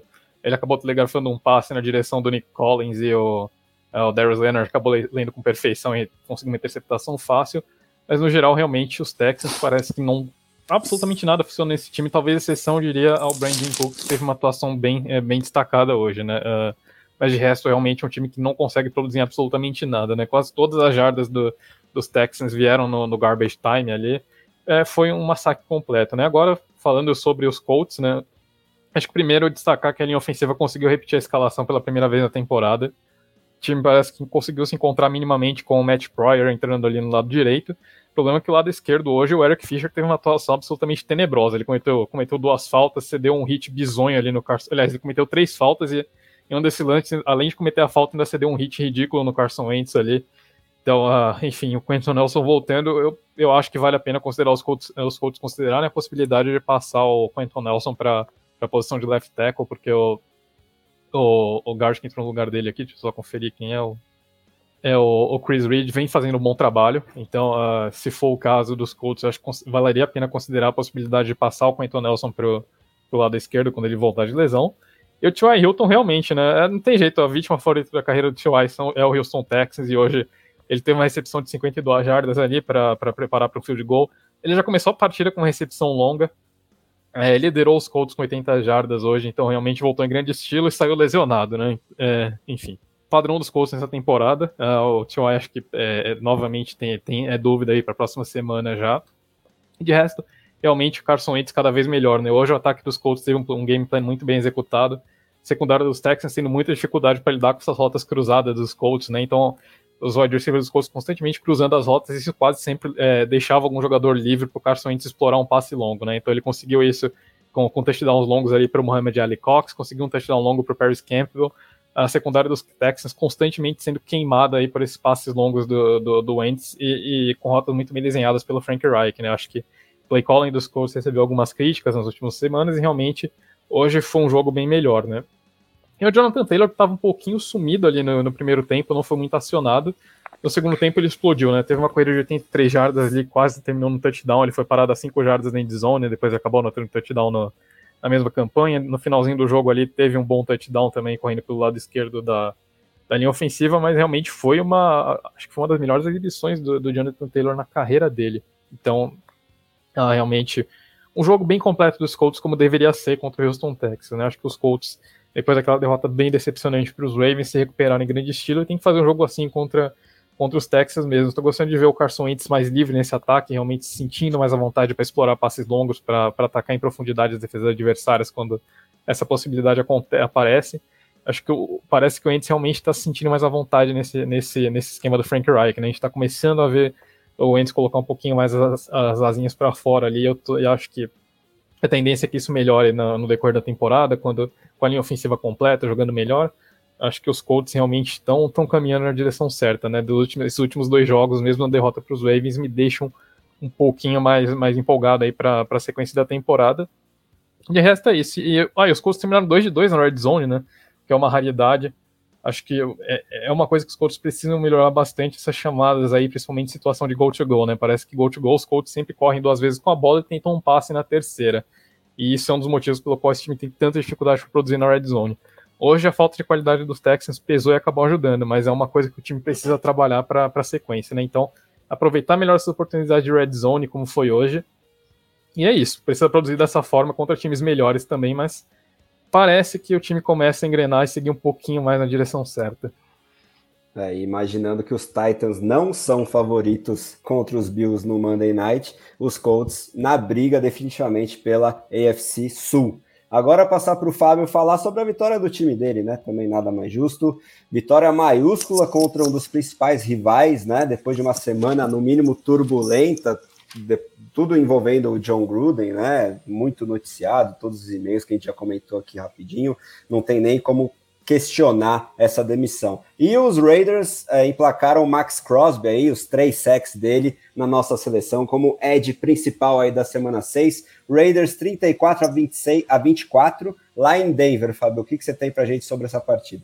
Então, é uma partida que ela começou bastante equilibrada, na verdade, né? São, uh, os Raiders, é engraçado até, os Raiders e os Broncos eram as duas equipes que tinham a maior seca em anotar pontos na, no, no drive de abertura, né? Os Raiders no primeiro drive, uh, o Carr encontrou o, Henry Huggs em, em profundidade, ele queimou o, o Justin Simmons e anotou um touchdown. E, e logo no, no, no, no, drive seguinte, os Broncos também anotaram um touchdown, né? Então os dois times acabaram com a seca. A do Broncos, inclusive, durava 25 partidas é, no, na tarde de hoje. Um passe do Ted Bridgewater por Tim Patrick, que inclusive é um, é um excelente achado lá de Denver. Uh, num, ele saiu em movimento, lançou a bola em movimento, foi bem interessante o passe. O grande problema foi que ao longo da tarde, né, depois desse, desse 7 a 7 é, os Raiders eles foram muito, muito, muito mais consistentes. Né? Os Broncos eles não conseguiram em momento algum oferecer um pocket mais tranquilo para o Ted Bridgewater desenvolver o seu jogo. E a gente sabe que o, o Ted Bridgewater ele é um game manager, ele não vai conseguir assumir a responsabilidade e sair lançando big plays e, e, desenvolvendo o campo praticamente sozinho. Ele começou a tentar alguns passes em profundidade e errou feio, ele errou acho que pelo menos um ou dois touchdowns que ele poderia ter lançado, uh, ou pelo menos ter conseguido um grande avanço, que o Cutler Santana ele acabou errando, e, e aí a partida foi se desenvolvendo muito mais favorável para os Raiders. No segundo quarto da partida, uh, os dois times acabaram uh, com bastante punts, mas um pouquinho antes do intervalo, o Carl lançou, na minha opinião, um dos passes mais bonitos dele desde que ele chegou em, na, na, franquia, numa rota Will para o Kenyan Drake ele recebe nas costas do linebacker, acaba anotando touchdown e isso abre uma vantagem para os Raiders.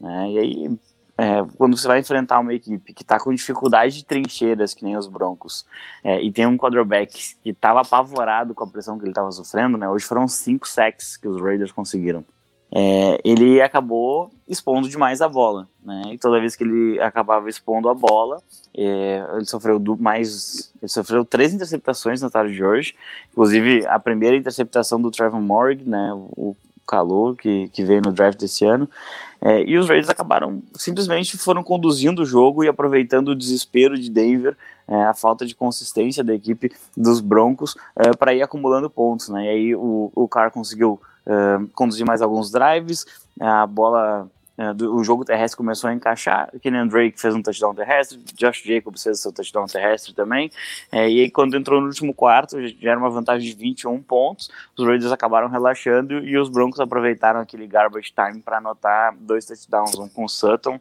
e o outro, se não me engano, com o Noah Fant. É, e mesmo assim, o time, os Broncos ainda perdendo por 10 pontos, chutaram um sidekick, recuperaram, o Ted Bridgewater pegou a bola, lançou uma interceptação.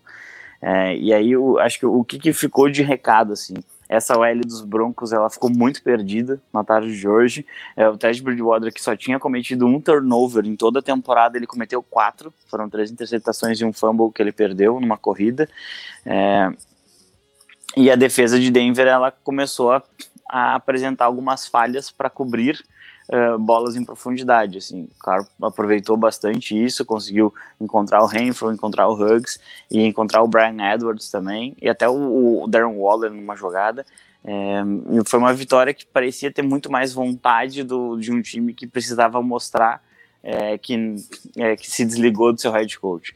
Né? Então, o treinador dos special teams, o Rich Brizatia, ele assume como head coach e, e a ideia é dar uma nova cara para esses Raiders e tentar resgatar uma temporada e se desligar completamente dessa figura do John Gruden. Né? Eu particularmente espero que realmente isso aconteça e, e do lado de Denver, é, muitos questionamentos sobre o Shermour chamando jogadas ofensivas. Realmente eu acho que ele faz um trabalho bem ruim e muito possivelmente o Vic Fangio esteja dando adeus a, a, aos Broncos no final da temporada.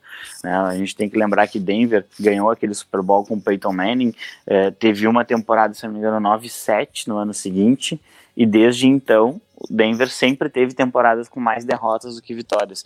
E é a, a maior uh, sequência negativa na história da franquia. Então tem uma pressão muito grande, falam em vender a franquia. Uh, o John Elway saiu da posição de general manager, já trocaram de head coach e quarterback várias vezes. É, então, e aí não ajuda nada você olhar para o lado ter Patrick Mahomes e Justin Herbert na sua divisão.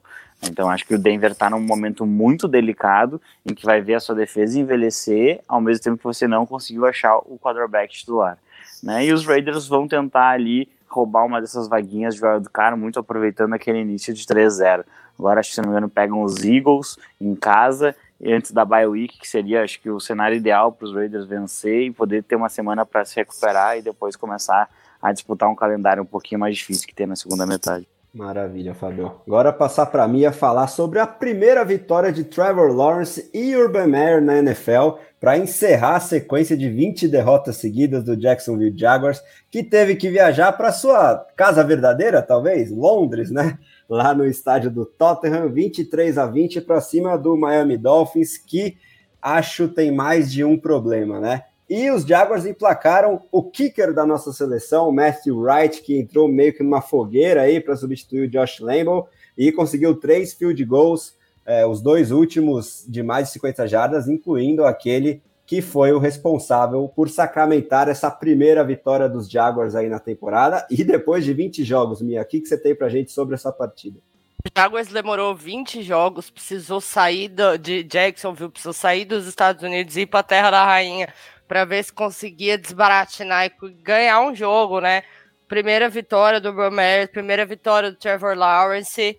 A gente tem pela primeira vez um QB novato ganhando no estádio do Tottenham, isso nunca tinha acontecido. E um jogo que a gente não esperava que fosse ter o desfecho no final quando como teve, a gente esperava que fosse ali uma tentativa mais desesperada, que fosse vir uma Hail Mary, mas nada disso o time optou por colocar ali um pouco mais à frente para vir o field goal.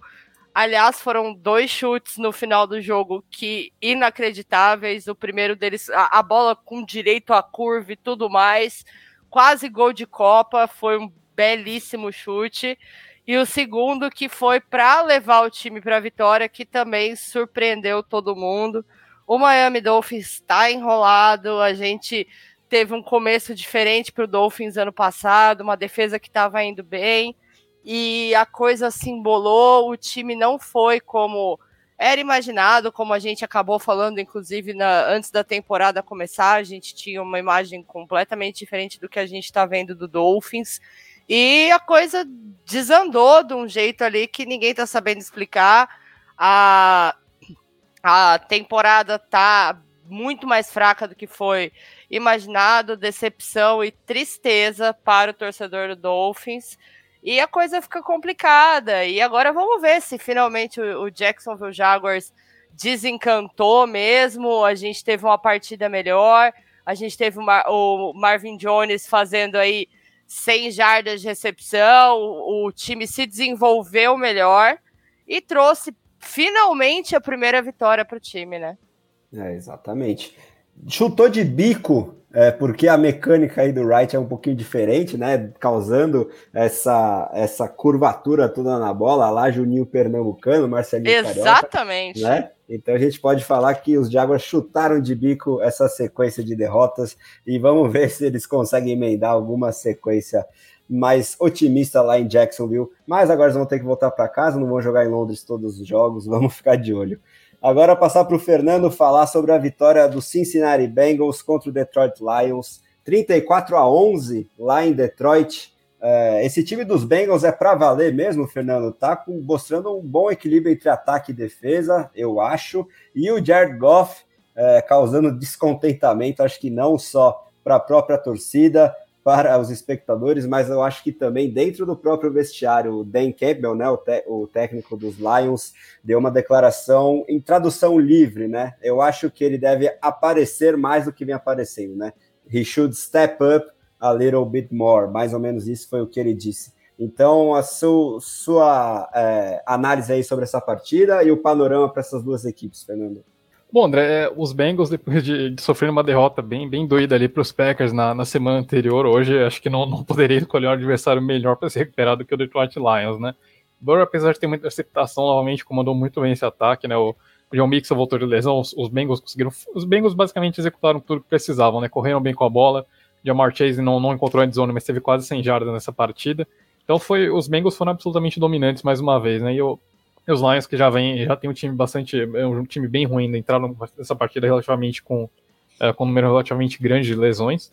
Então é, acho que foi, foi dentro do esperado ali esse massacre, né? Agora para os Lions realmente a perspectiva é, é péssima, né? O, o Goff mais uma vez sendo uma partida absolutamente tenebrosa e como você disse sendo sendo cobrado ali. Não é novidade para o Goff ser cobrado pelo head coach, né? Já tinha sido cobrado pelo Shane McVay várias vezes lá em, lá em Los Angeles, mas realmente só não digo que a torcida está insatisfeita com o Goff, porque pelo menos ele está garantindo a primeira escolha geral para os Lions com muita, com muita maestria aí, né? Mas realmente preocupa. É, acho que, enfim, o Goff acabou sendo, acabou sendo ali um, um contrapeso naquela troca do Matthew Stafford, porque os, os Rams precisavam colocar em algum lugar ali acabou sobrando pro uh, para os Lions receberem o golfe, o golfe de volta nessa troca. Mas realmente, o Detroit parece que é um time que não consegue executar absolutamente nada minimamente bem, né? O time não consegue correr com a bola por algum motivo. O DeAndre Swift teve só 1,8 jardas de tentativa nessa partida. É, basicamente ele é usado mais recebendo a bola do que correndo. Então, é, enfim, é um time completamente é, que, é, completamente disfuncional, né? Vinha, vinha fazendo uma partida é, bem, é, vinha até conseguindo se esforçar, vender caras derrotas, mas hoje não foi o caso, né? Hoje a gente viu aquele Detroit Lions habitual ali, né? Eu, e realmente, então, é, parece que é um time que está bem encaminhado para ser a primeira escolha geral, né? A perspectiva, enquanto dos Bengals, a perspectiva é, de repente, até desafiar os Ravens ali pelo título da divisão. A perspectiva para os Lions é brigar pela primeira escolha geral do draft, né? Sem absolutamente nenhuma chance. De repente, talvez evitar o primeiro 0-17 aí da história da NFL, né? Mas de resto, realmente um jogo dentro do esperado, né? Um time, o time superior atropelou o time inferior. É isso aí mesmo, Fernando. Agora passar para o Fábio é, fazer análise da terceira e última prorrogação do Domingão. Minnesota Vikings e Carolina Panthers jogaram lá em Carolina, lá em Charlotte, 34 a 28 para os Vikings, que talvez tenham mais uma vez se complicado mais do que o necessário e levado mais um jogo dos Vikings para a prorrogação, né, para os estertores da agonia aí. Mas eles emplacaram dois representantes da nossa seleção. O flex é o Adam Thielen, que teve 11 recepções, 126 jardas e um touchdown. Foi bem decisivo nesse jogo. Além da linha ofensiva dos Vikings, Fábio, que a gente tinha brincado que dificilmente apareceria novamente na seleção da rodada, mas eis ela aqui outra vez, possibilitou que o jogo corrido fluísse muito bem de novo, né? E não teve nenhum sec para cima do seu querido Kirk Cousins. Então, fala pra gente aí as suas opiniões sobre esse jogo. Exatamente, André. E te digo mais, se fosse, se eu fosse arriscar que de algum jogo a OL dos Vikings fosse destaque, eu não colocaria contra os Panthers, que tem uma defesa excelente, especialmente na linha defensiva. É, mas na verdade, sim, o, o, jogo de hoje ele não deveria ter ido para prorrogação, né? Os Vikings deveriam ter vencido esse jogo com uma certa facilidade no tempo normal. É, mas é que assim, momentos chave da partida é, quase todos, eu não vou botar todos porque os, o, o, time de Minnesota venceu, mas quase todos é, acabaram sendo mais bem executados pelo, pelos Panthers. É, e aí o que, que a gente viu? O, o Carolina estava tendo muita dificuldade ofensiva, muita dificuldade no primeiro passe do jogo, o Sandar não foi interceptado, logo no primeiro passe. Porque ele teve que se deslocar, ele ficou assustado com a pressão, aí olhou para um lado, atirou a bola, foi interceptado. É, e aí, o que, que acaba acontecendo? É, os Vikings eles ficavam trazendo os Panthers para o jogo o tempo inteiro. Então, o Justin Jefferson, que hoje teve provavelmente o, ano, o, o jogo mais apagado dele no ano, né? É, sofreu um fumble e aí esse foi recuperado pela defesa dos Panthers, que retornou e colocou o ataque numa posição muito boa para anotar o primeiro touchdown do jogo, né, no momento em que os Panthers estavam já se perdendo na partida, isso acabou acontecendo, é, quando logo após, como é que foi o segundo touchdown de Carolina? Foi um punch bloqueado, né, recuperado na end zone. Então a gente vê que é o seguinte: é, todas as formas no, no, primeiro, especialmente no primeiro tempo, é, de, de avanço, de pontuação, elas vinham através de erros graves que, o, que os Vikings acabavam cometendo. Né? E, ele, e como ele estava enfrentando uma defesa muito forte, é, não era tão simples assim de pontuar.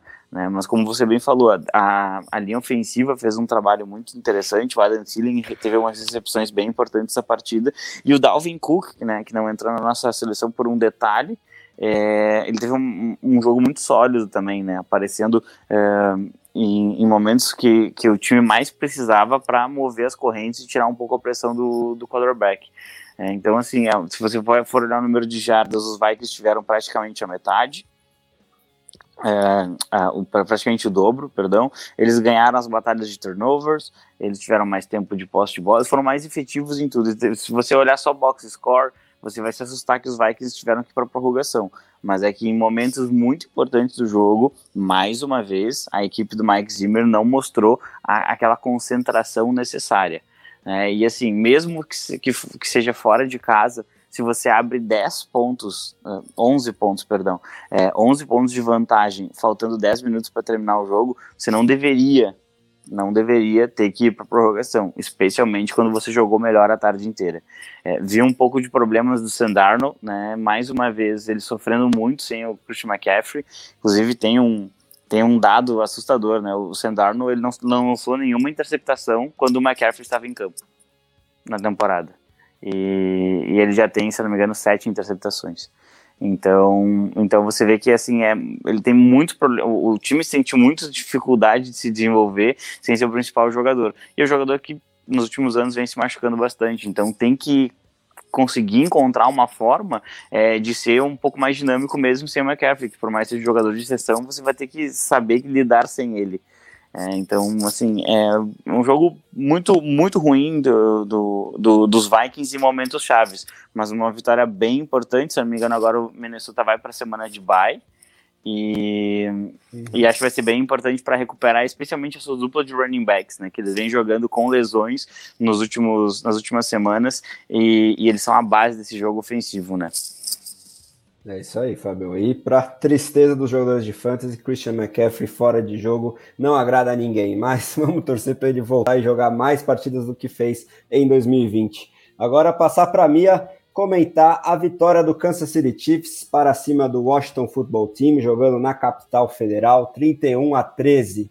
Queria abrir a sua análise, minha, com uma pergunta. O Patrick Mahomes realmente se recusa a tomar sec? Ele prefere lançar interceptação? A gente teve mais um lance desse nessa partida, mas fala pra gente o que você achou desse jogo. Aparentemente, Patrick Mahomes está preferindo isso mesmo. A gente está vendo aí uma temporada no quesito interceptação que a gente nunca viu antes. Ele já tem mais interceptações nessa temporada do que ele teve nos últimos anos. Foi um começo de jogo absolutamente bizarro para o Kansas Chiefs.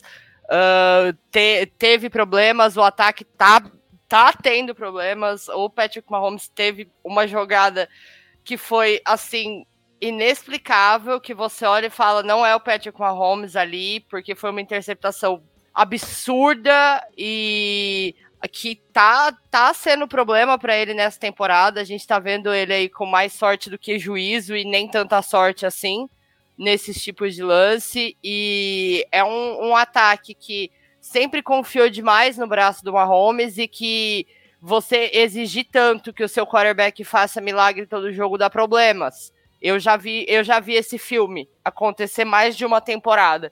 Então não dá para você deixar tudo nas costas dele. É óbvio que ele é um cara que tem um talento muito acima e que salva jogo, mas não dá para você fazer isso toda hora.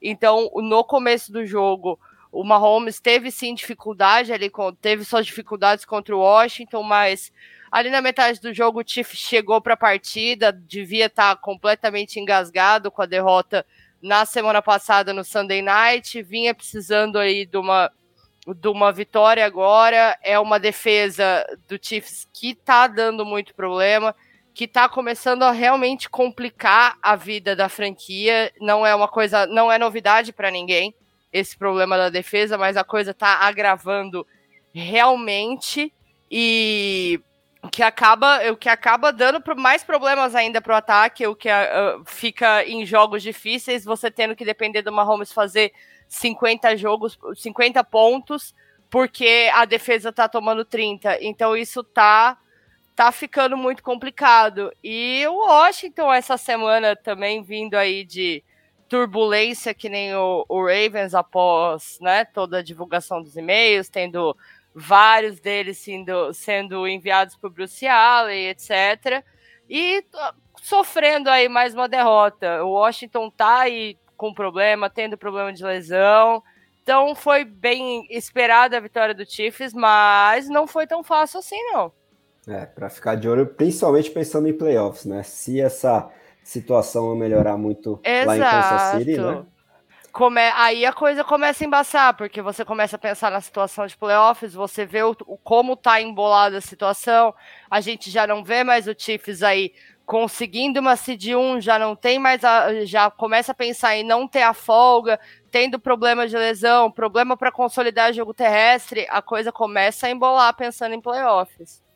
É isso aí, vamos ficar de olho para ver se eles conseguem algum tipo de reviravolta, porque quando pegar é, adversário mais forte, o buraco é mais embaixo. E um desses adversários, ok, que só no Super Bowl, mas pode ser o Los Angeles Rams, uma das principais equipes da NFL no momento, com mais uma vitória tranquila, né, Fernando? Passar para você analisar esse último jogo aí da rodada do Domingão. 38 a 11 dos Rams para cima dos Giants, jogando lá no MetLife Stadium, lá em Nova York, com o Cooper Cup fazendo parte da nossa seleção novamente, né? Esse wide receiver que está sendo a menina dos olhos do Matthew Stafford. 130 jardas, 9 recepções, 2 touchdowns. O que você tem para gente sobre essa partida, Fernando?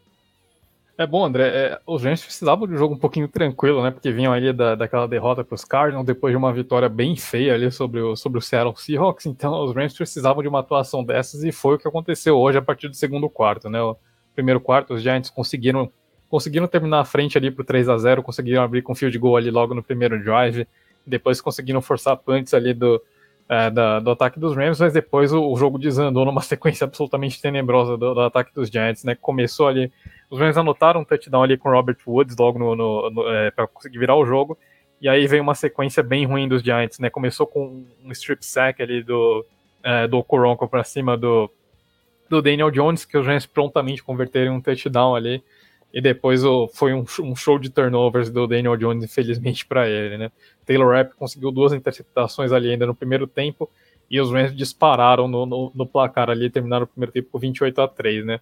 Stafford teve uma interceptação ali no final do, do primeiro tempo, que no fim das contas foi uma interceptação bem uh, sem, sem maiores consequências ali, mas uh, o, o, Stafford, desde, desde o tempo de Detroit, parece que ele tem uns certos apagões durante a partida, né? E essa interceptação foi, foi um deles, é o tipo de coisa que você não pode cometer contra um time melhor, de repente, em outra situação de jogo, né? Claro que pesou, era final de, de, de primeiro tempo, acho que o Stafford não, não, não, tinha maiores pretensões ali, mas realmente é o tipo de jogada que ele tem que ficar de olho para não cometer contra times, times mais fortes, né? E os Rams realmente mostrando um, um, um, repertório bastante interessante no ataque nessa partida, né? Como você disse, obviamente, é, o Cooper Cup acabou centralizando a maior parte dos, do, dos targets do Stafford, como tem sido ao longo da temporada. Mas de qualquer forma, esse time do, dos Rams mostrou que tem várias formas de atacar o campo, né? Então a gente viu Robert Woods sendo envolvido numa situação de, de, de, de red zone ali.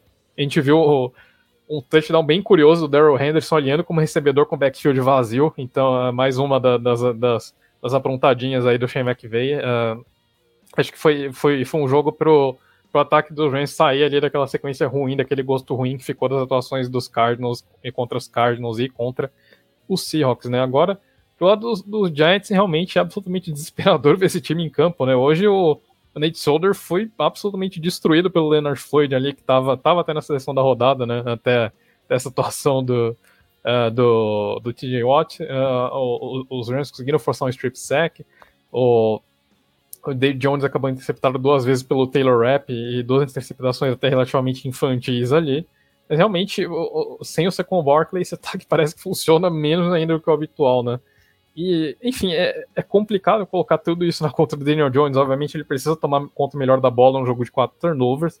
Mas hoje realmente foi, foi um desastre completo no ataque dos Giants, né? Linha ofensiva sem conseguir é, fazer absolutamente nada, não conseguindo comprar tempo nenhum para o Daniel Jones, que foi constantemente pressionado, foi sacado quatro vezes.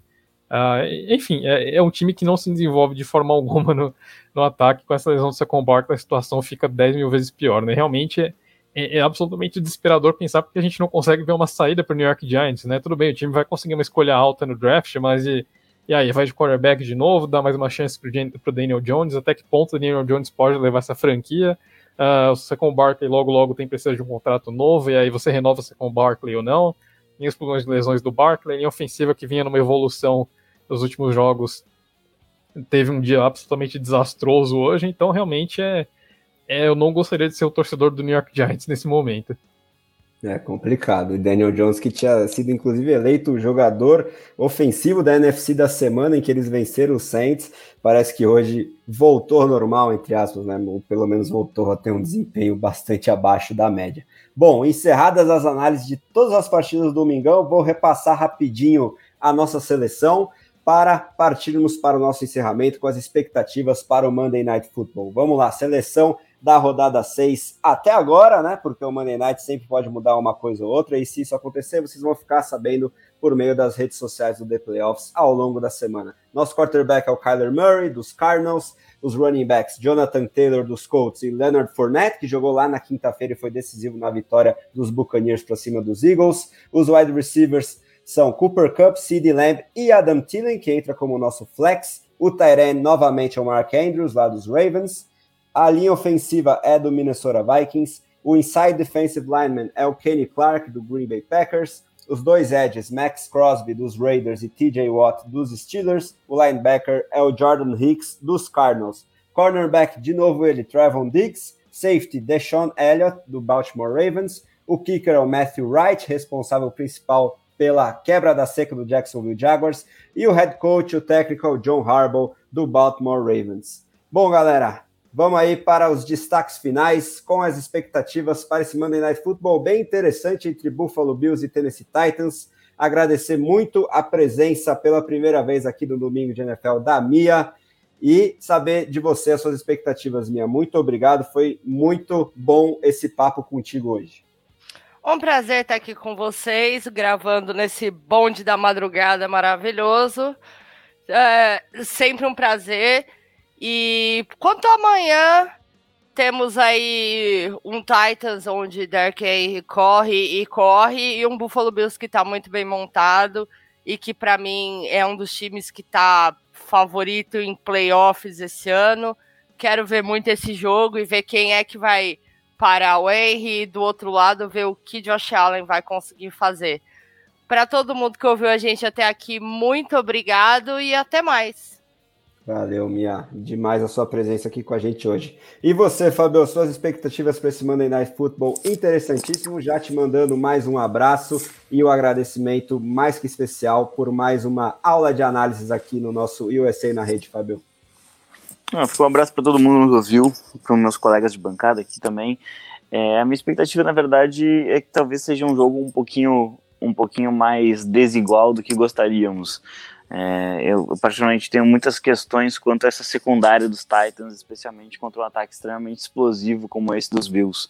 É, e do outro lado, ainda que tem o Derrick Henry, a gente vê uma defesa extremamente equilibrada. Né? Os Bills são o time mais equilibrado da AFC, né? e junto com os Cardinals, talvez seja o time mais equilibrado da NFL. É, isso não significa que vão vencer alguma coisa, né? mas são um time muito equilibrado, porque o ataque e a defesa jogam em alto nível é, praticamente todos os jogos. É, então, assim, eu acho que o, o grande matchup aí, que, que, talvez seja interessante para a gente analisar do ponto de vista tático, é, é, como o Henry vai enfrentar o Edmonds é, e, e, se a gente vai ter ali algum, algum auxílio, de repente, de um dos, dos safeties, né, principalmente ali na figura, de repente, do Poyer, para atacar o, o Henry quando ele sair do backfield. Né? Claro, tem o A.J. Brown, uh, não sei se o Julio Jones vai estar tá, vai tá saudável para essa partida, mas mas é bem interessante a gente ver como é que, como é que essa defesa que é a que menos de pontos na NFL vai enfrentar esse avatar saindo do backfield. E, e eu também, assim, ó, eu, eu, até deixo quase como, como um desafio, porque eu sei que o Ryan Tannehill escuta o nosso podcast, então na hora do Ryan Tannehill assumir um pouquinho é, esse time e conduzir uma vitória expressiva. Né? Então fica esse desafio para ele, vamos ver se ele, se ele me escuta e se inspira para essa segunda-feira. Sem dúvidas, estará escutando aqui o nosso podcast nas warm-ups, nos aquecimentos para a partida e vai pegar esse fogo todo para tentar vencer os favoritos Buffalo Bills. E o Tannehill vai ter a dupla de recebedores é, de volta e o Julio Jones vai para o jogo. Quem virou dúvida é o A.J. Brown, que foi colocado na lista de questionáveis com uma doença, né? Illness que eles chamam mas não saíram notícias definitivas se ele vai ou não a campo. Acredito que acabe jogando. Agora, o destaque final dele, que eu tenho certeza que vai torcendo para o Buffalo Bills, né? Por interesses de torcida para os Colts é, assumirem a liderança da divisão, mas agradecer de novo aí pela presença do Fernando. Muito obrigado pelas suas análises, Fê. O que você tem para gente sobre as expectativas para esse Monday Night?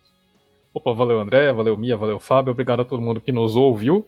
E pois é, né? Acho que deve, acho como o Fábio falou, deve ser um jogo bem de um time só, né? É, tudo bem, a gente tem o fator Derrick Henry, é verdade, mas existe uma possibilidade real dos Titans terminarem as duas primeiras, duas, três primeiras posses desse jogo, abrindo 14 e 21 a 0, eliminando as chances do, dos Titans correrem com a bola, né? Os Titans provavelmente não vão ter essa opção de correr com a bola muito nesse jogo, porque é bem provável que precisem correr atrás de um déficit no placar logo cedo, né?